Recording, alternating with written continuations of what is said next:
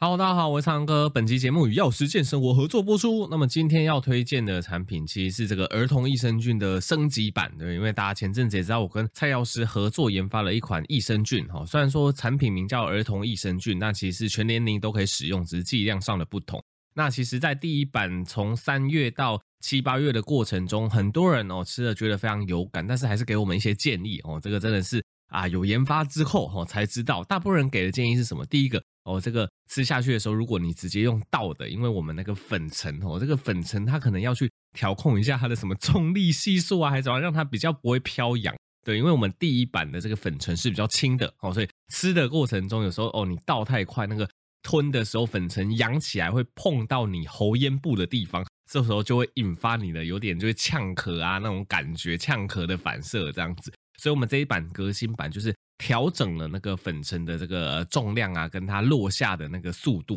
所以就比较不会有这个扬尘呛到的感觉。那第二个被大家诟病的就是味道实在是太原味，不太好吃。其实我觉得这个真是见仁见智啦，因为有些人他就喜欢纯原味的东西，他就觉得那个很像米糊的味道是没有什么问题，可以大部分可能如果你吃习惯市面的益生菌，多多少少有一点点调味，吃起来比较顺口，那其实里面的一些糖分怎样含量也都非常非常的低所以这样子我也是认同的。所以在吸取大家的这个建议之后呢，我们也做了一些调味，用一些纯天然的调味物质，让你吃起来不呛口，而且更加的顺口。那里面一样是含有就是一开始所挑选的实证文献站非常有感的这个罗伊氏乳杆菌跟舒乙糖乳杆菌，继续为大家守护黄金体质，在此推荐给大家。那15折扣码 bluepig 还有9折优惠哦。好，那今天第一个议题来跟大家聊一下白血病啦。其实白血病血癌之前有跟一位血液肿瘤科的医师讨论这个成人的急性骨髓性白血病，其实我觉得那一集还蛮不错的，大家有兴趣可以听一听。那为什么突然聊这个血癌？因为主要是看到一个 LINE 推播的一个新闻啊，他说31岁正美网红3个月前患白血病病逝，而且他曾经来台合作跟阿滴合作，阿滴就说什么就这样消失了，但是就是一个类似农场标题。但是看到这个还是会觉得怎么讲，心有戚戚焉吧，因为毕竟人家31岁跟我的年纪差不多。那他是一个澳洲籍的 YouTuber， 听说就是讲韩文讲得很好，这个频道流量也蛮大的。那大概是在28岁左右罹患了白血病，结果今年就不幸逝世了。对啊，白血病这个癌症，这个对儿科医生来讲我想都非常熟悉，因为之前我跟大家简介过白血病 AKA 血癌它是儿童癌症里面最常见的一种。那其实老实说大部分发病原因还不是那么清楚，但大概跟你的本身的基因的这个体质以及环境的一些致癌物一些污染的诱发会有关系。那血癌这个概念一般人可能比较难以理解，因为一般来讲我们就讲大肠直肠癌就在长在大肠直肠的癌症嘛，这个肾脏癌这个肺癌就是长在肾脏跟肺脏的癌症嘛。那血癌到底是什么？长在血液的癌症对，其实大家要去想说我们血液是从哪里来，我们血球是从哪里来。我们血球其实主要的制造地是在我们的骨髓骨髓就在我们大部分是在我们这个骨头中间的位置叫做骨髓我们骨头中间通常都有一个腔那有一些红骨髓等等的成分它其实就会制造这些所谓的红血球制造这些白血球制造这些血小板这样子。所以你可以想象血癌就是在我们骨髓里面的这些血球母细胞这些血球的这个母细胞这个原先的细胞啊，它发生了突变变成癌细胞了所以那些坏掉的细胞因为大家也知道癌细胞它就不受所谓的那个分裂的规则所影响，所以它就可以想怎么分裂就怎么分裂吸取人体的营养无限的分裂。那这会发生什么事情？因为你想想看有这个不正常的细胞开始在你的这个骨髓里面这个增生扩张，那大部分都是白血球母细胞系列它会产生癌化，然后就产生这样子的增生。那这样的增生会有什么的症状这个大家就听好了如果真的是家中的小朋友或者是自己当然很罕见不过有这些症状还是要注意一下。因为当这些白血球的母细胞无止境的在你骨髓里面增生的时候，因为它会去占据，它会去挤压到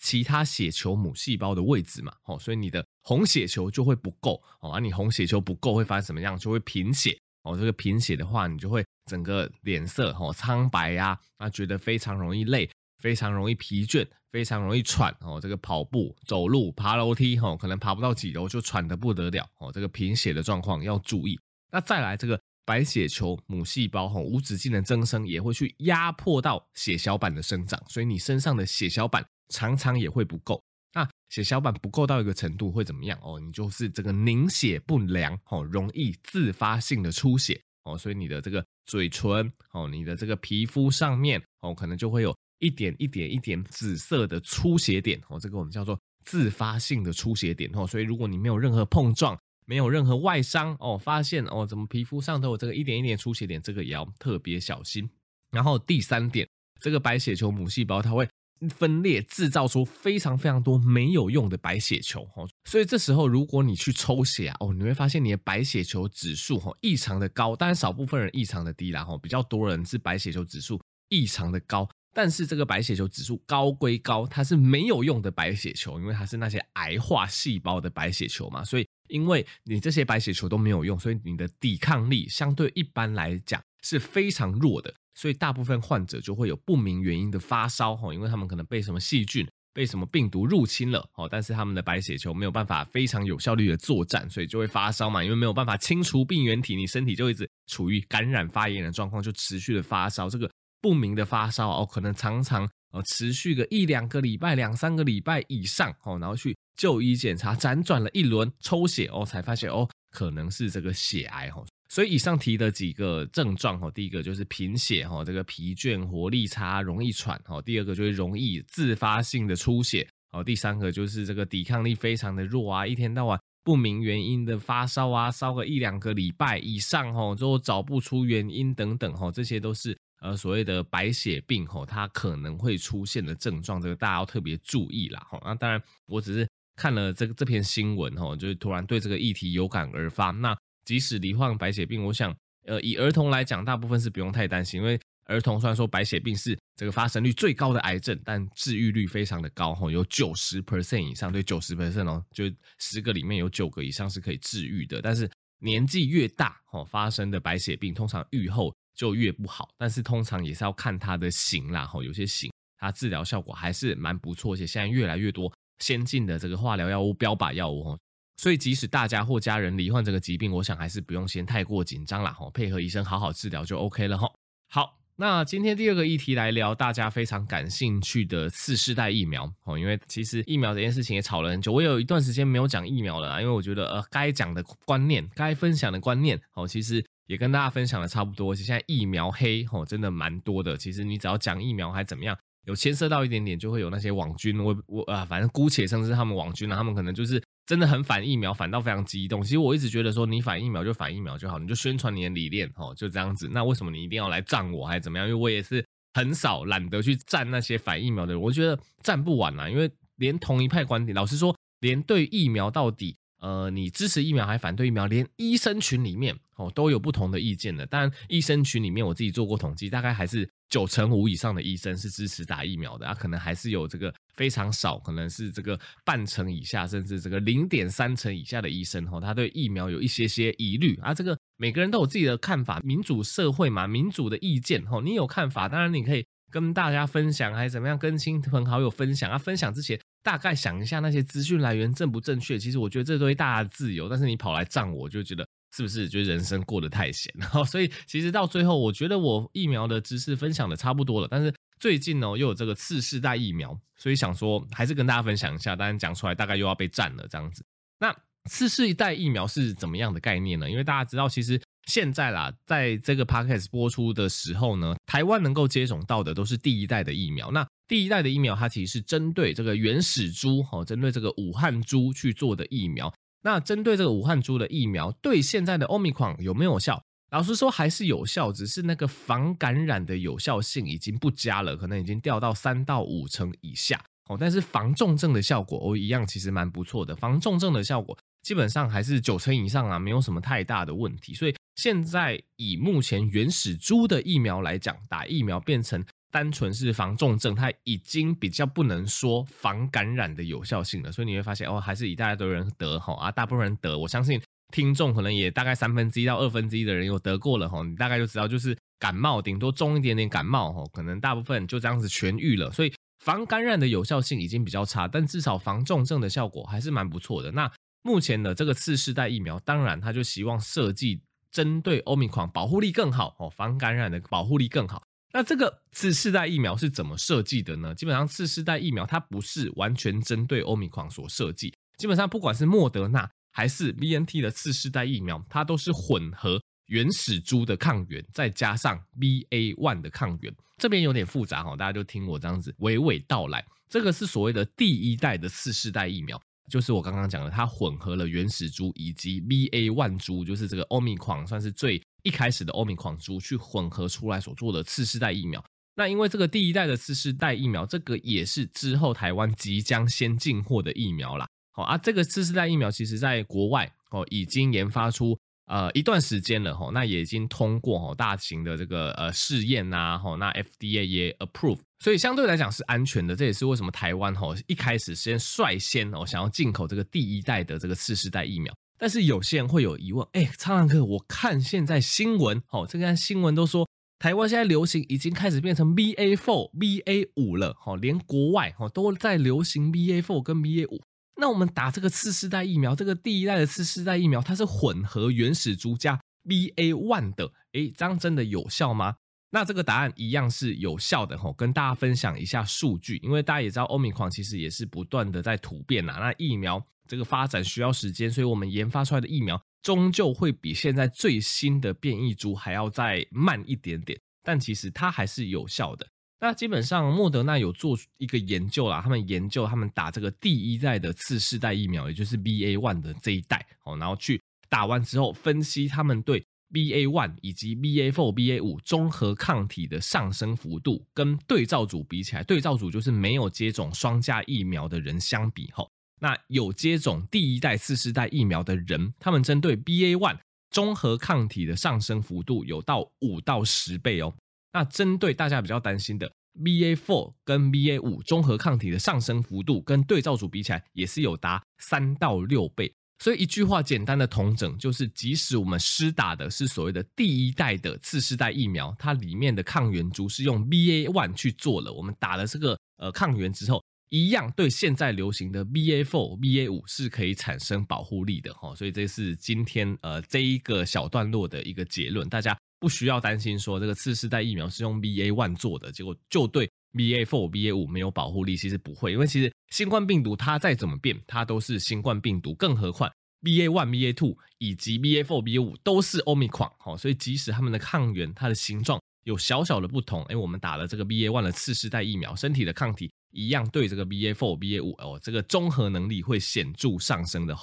那有人就会问说，苍狼哥，我有看到新闻啊，国外都有在做第二代次世代疫苗了。什么是第二代次世代疫苗？就是我刚刚讲的，因为他们都会先混一部分的原始株，然后 Omicron 株第二代的部分，他们就直接用了 BA.4 跟 BA.5 的抗原。有些人就会说，苍狼哥，都有这个 BA.4 BA.5 的这个次世代第二代的疫苗了，为什么政府不进啊？这个原因也很简单，因为安全性的问题啦。因为就像我刚刚讲的，第一代的次世代疫苗针对 BA.1 的这一款，就是台湾即将要进的这一款，它其实国外已经施打一段时间的数据收集的充分，那其实安全性验证起来也够，那其实蛮多国的 FDA 都已经 approve， 所以台湾当然是先选择这一款安全性够高，而且实证研究上对 BA.5 也是有效的疫苗，当然是先进这一款嘛。那目前第二代就是他们直接把 BA.1 的那个抗原抽换成 BA.4 跟 BA.5， 想要增加对 BA.4 BA.5 的抵抗力的这一款。这一款其实因为刚出不久，那其实国外数据都收集的都还不明确，那只有美国在8月底率先 EUA， 对，就是先这个紧急核可上市，都还没有通过正规的这个核可使用就对了。所以简单来说，第二代针对 BA.4 跟 BA.5 的次世代疫苗，这个国外刚出来也不久，数据不够充分，安全性的验证也不够，那使用的国家也不多，那针对安全性的考量，所以指挥中心应该是这样子，他们才先进所谓的第一代次世代疫苗，也就是用原始株再加上 BA.1 株所做的这个次世代疫苗。那总之结论就是，这一代的第一代的次世代疫苗，它相对安全性看起来也是没有什么问题，那针对现在流行的 BA.2 或者是 BA.4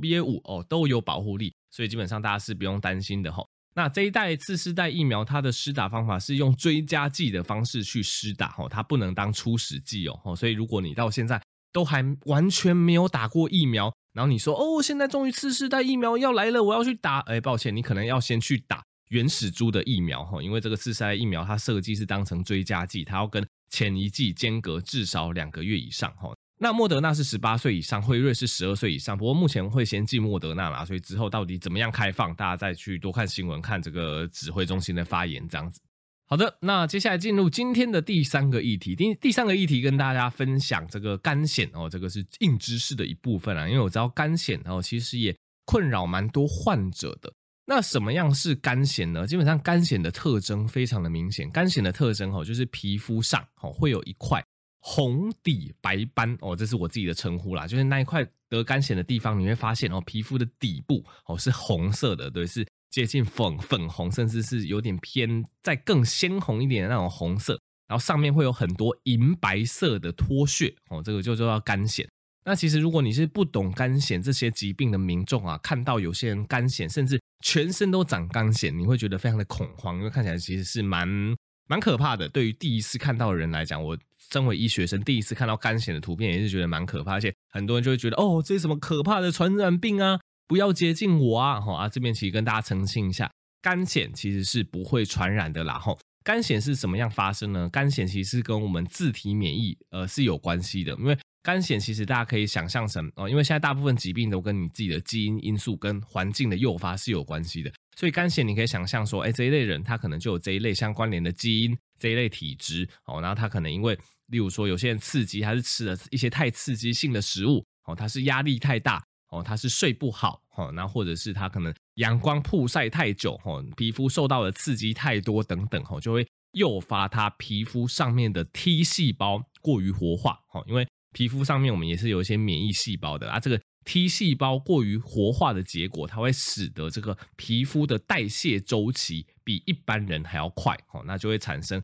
大量脱屑的情形那基本上我也跟大家分享一下高雄长庚纪念医院皮肤部助理教授及主治医师曾涵琪医师的一个见解跟看法。基本上肝癣它可能是会并发其他的全身性的共病的，大概30%左右的患者有可能会罹患肝癣之外还有肝癣性的关节炎，因为其实就跟刚刚讲的肝癣它其实是一个自体免疫性的疾病，所以自体免疫性的疾病常常你身上的免疫细胞它就不只有攻击你的皮肤它可能也会攻击你的关节产生这个肝癣性的关节炎。那除此之外呢，其他的疾病包括心血管疾病啊、忧郁症啊、焦虑症啊等等这个发现合并肝癣一起发生的机会都是比较高的所以其实就是呼吁大家有肝癣其实都要蛮积极的治疗，而且目前西医对于这个肝癣的治疗通常也可以控制的非常非常的好甚至在外观上是完全看不出来的。那常见的治疗方式其实如果是轻微的话，一些擦拭的一些类固醇、维他命 D、维他命 A 或紫外光照治疗其实都不错。那针对中重度的患者或许我们医生就会考虑使用一些口服的 A 酸免疫抑制剂。那针对于一些非常非常严重的肝癣，例如说刚刚讲的这个身上的面积真的非常大的，你用一些传统治疗效果不彰的现在其实也有新的生物制剂这个新的生物制剂这个安全性有效性都非常的高。那根据这个临床的研究90%患者在经过1年治疗之后呢，都可以获得 70% 以上的改善，然后70%的患者有机会达到 90% 以上的改善了。那当你恢复到 90% 以上，皮肤就基本上几乎都看不到病灶了。而且对于这个生物制剂，大家一个想法就是说它贵呀，它自费，但是其实大家也知道健保是一个非常棒的福利政策或福利制度，虽然说很多医生包括我有时候也没有那么喜欢健保，但是它对于患者来讲其实还是一个非常棒的政策。这个近年来这个肝癣的生物制剂在某些条件下也已经纳入健保给付了所以其实可以非常为大家节省这个经济上的负担。那最后聊一下肝癣的一个保养，因为肝癣其实跟你皮肤的状况有关系所以其实就是要注重皮肤的保湿，那减少它的刺激。那有些人就会因为这样子完全不敢晒太阳，其实也不需要这样子，因为一般来讲肝癣在一些干冷的冬天的时候，它的发作的程度、发作率是会比夏天还要来得高的，所以基本上温暖的地方会比寒冷的地方好，但是也不要太热，也不要晒太久，所以基本上大部分会建议说，如果你是肝炎患者，你要在比较炎热的大太阳底下晒，你最好可以使用这个物理性的防晒，因为物理性的防晒它主要是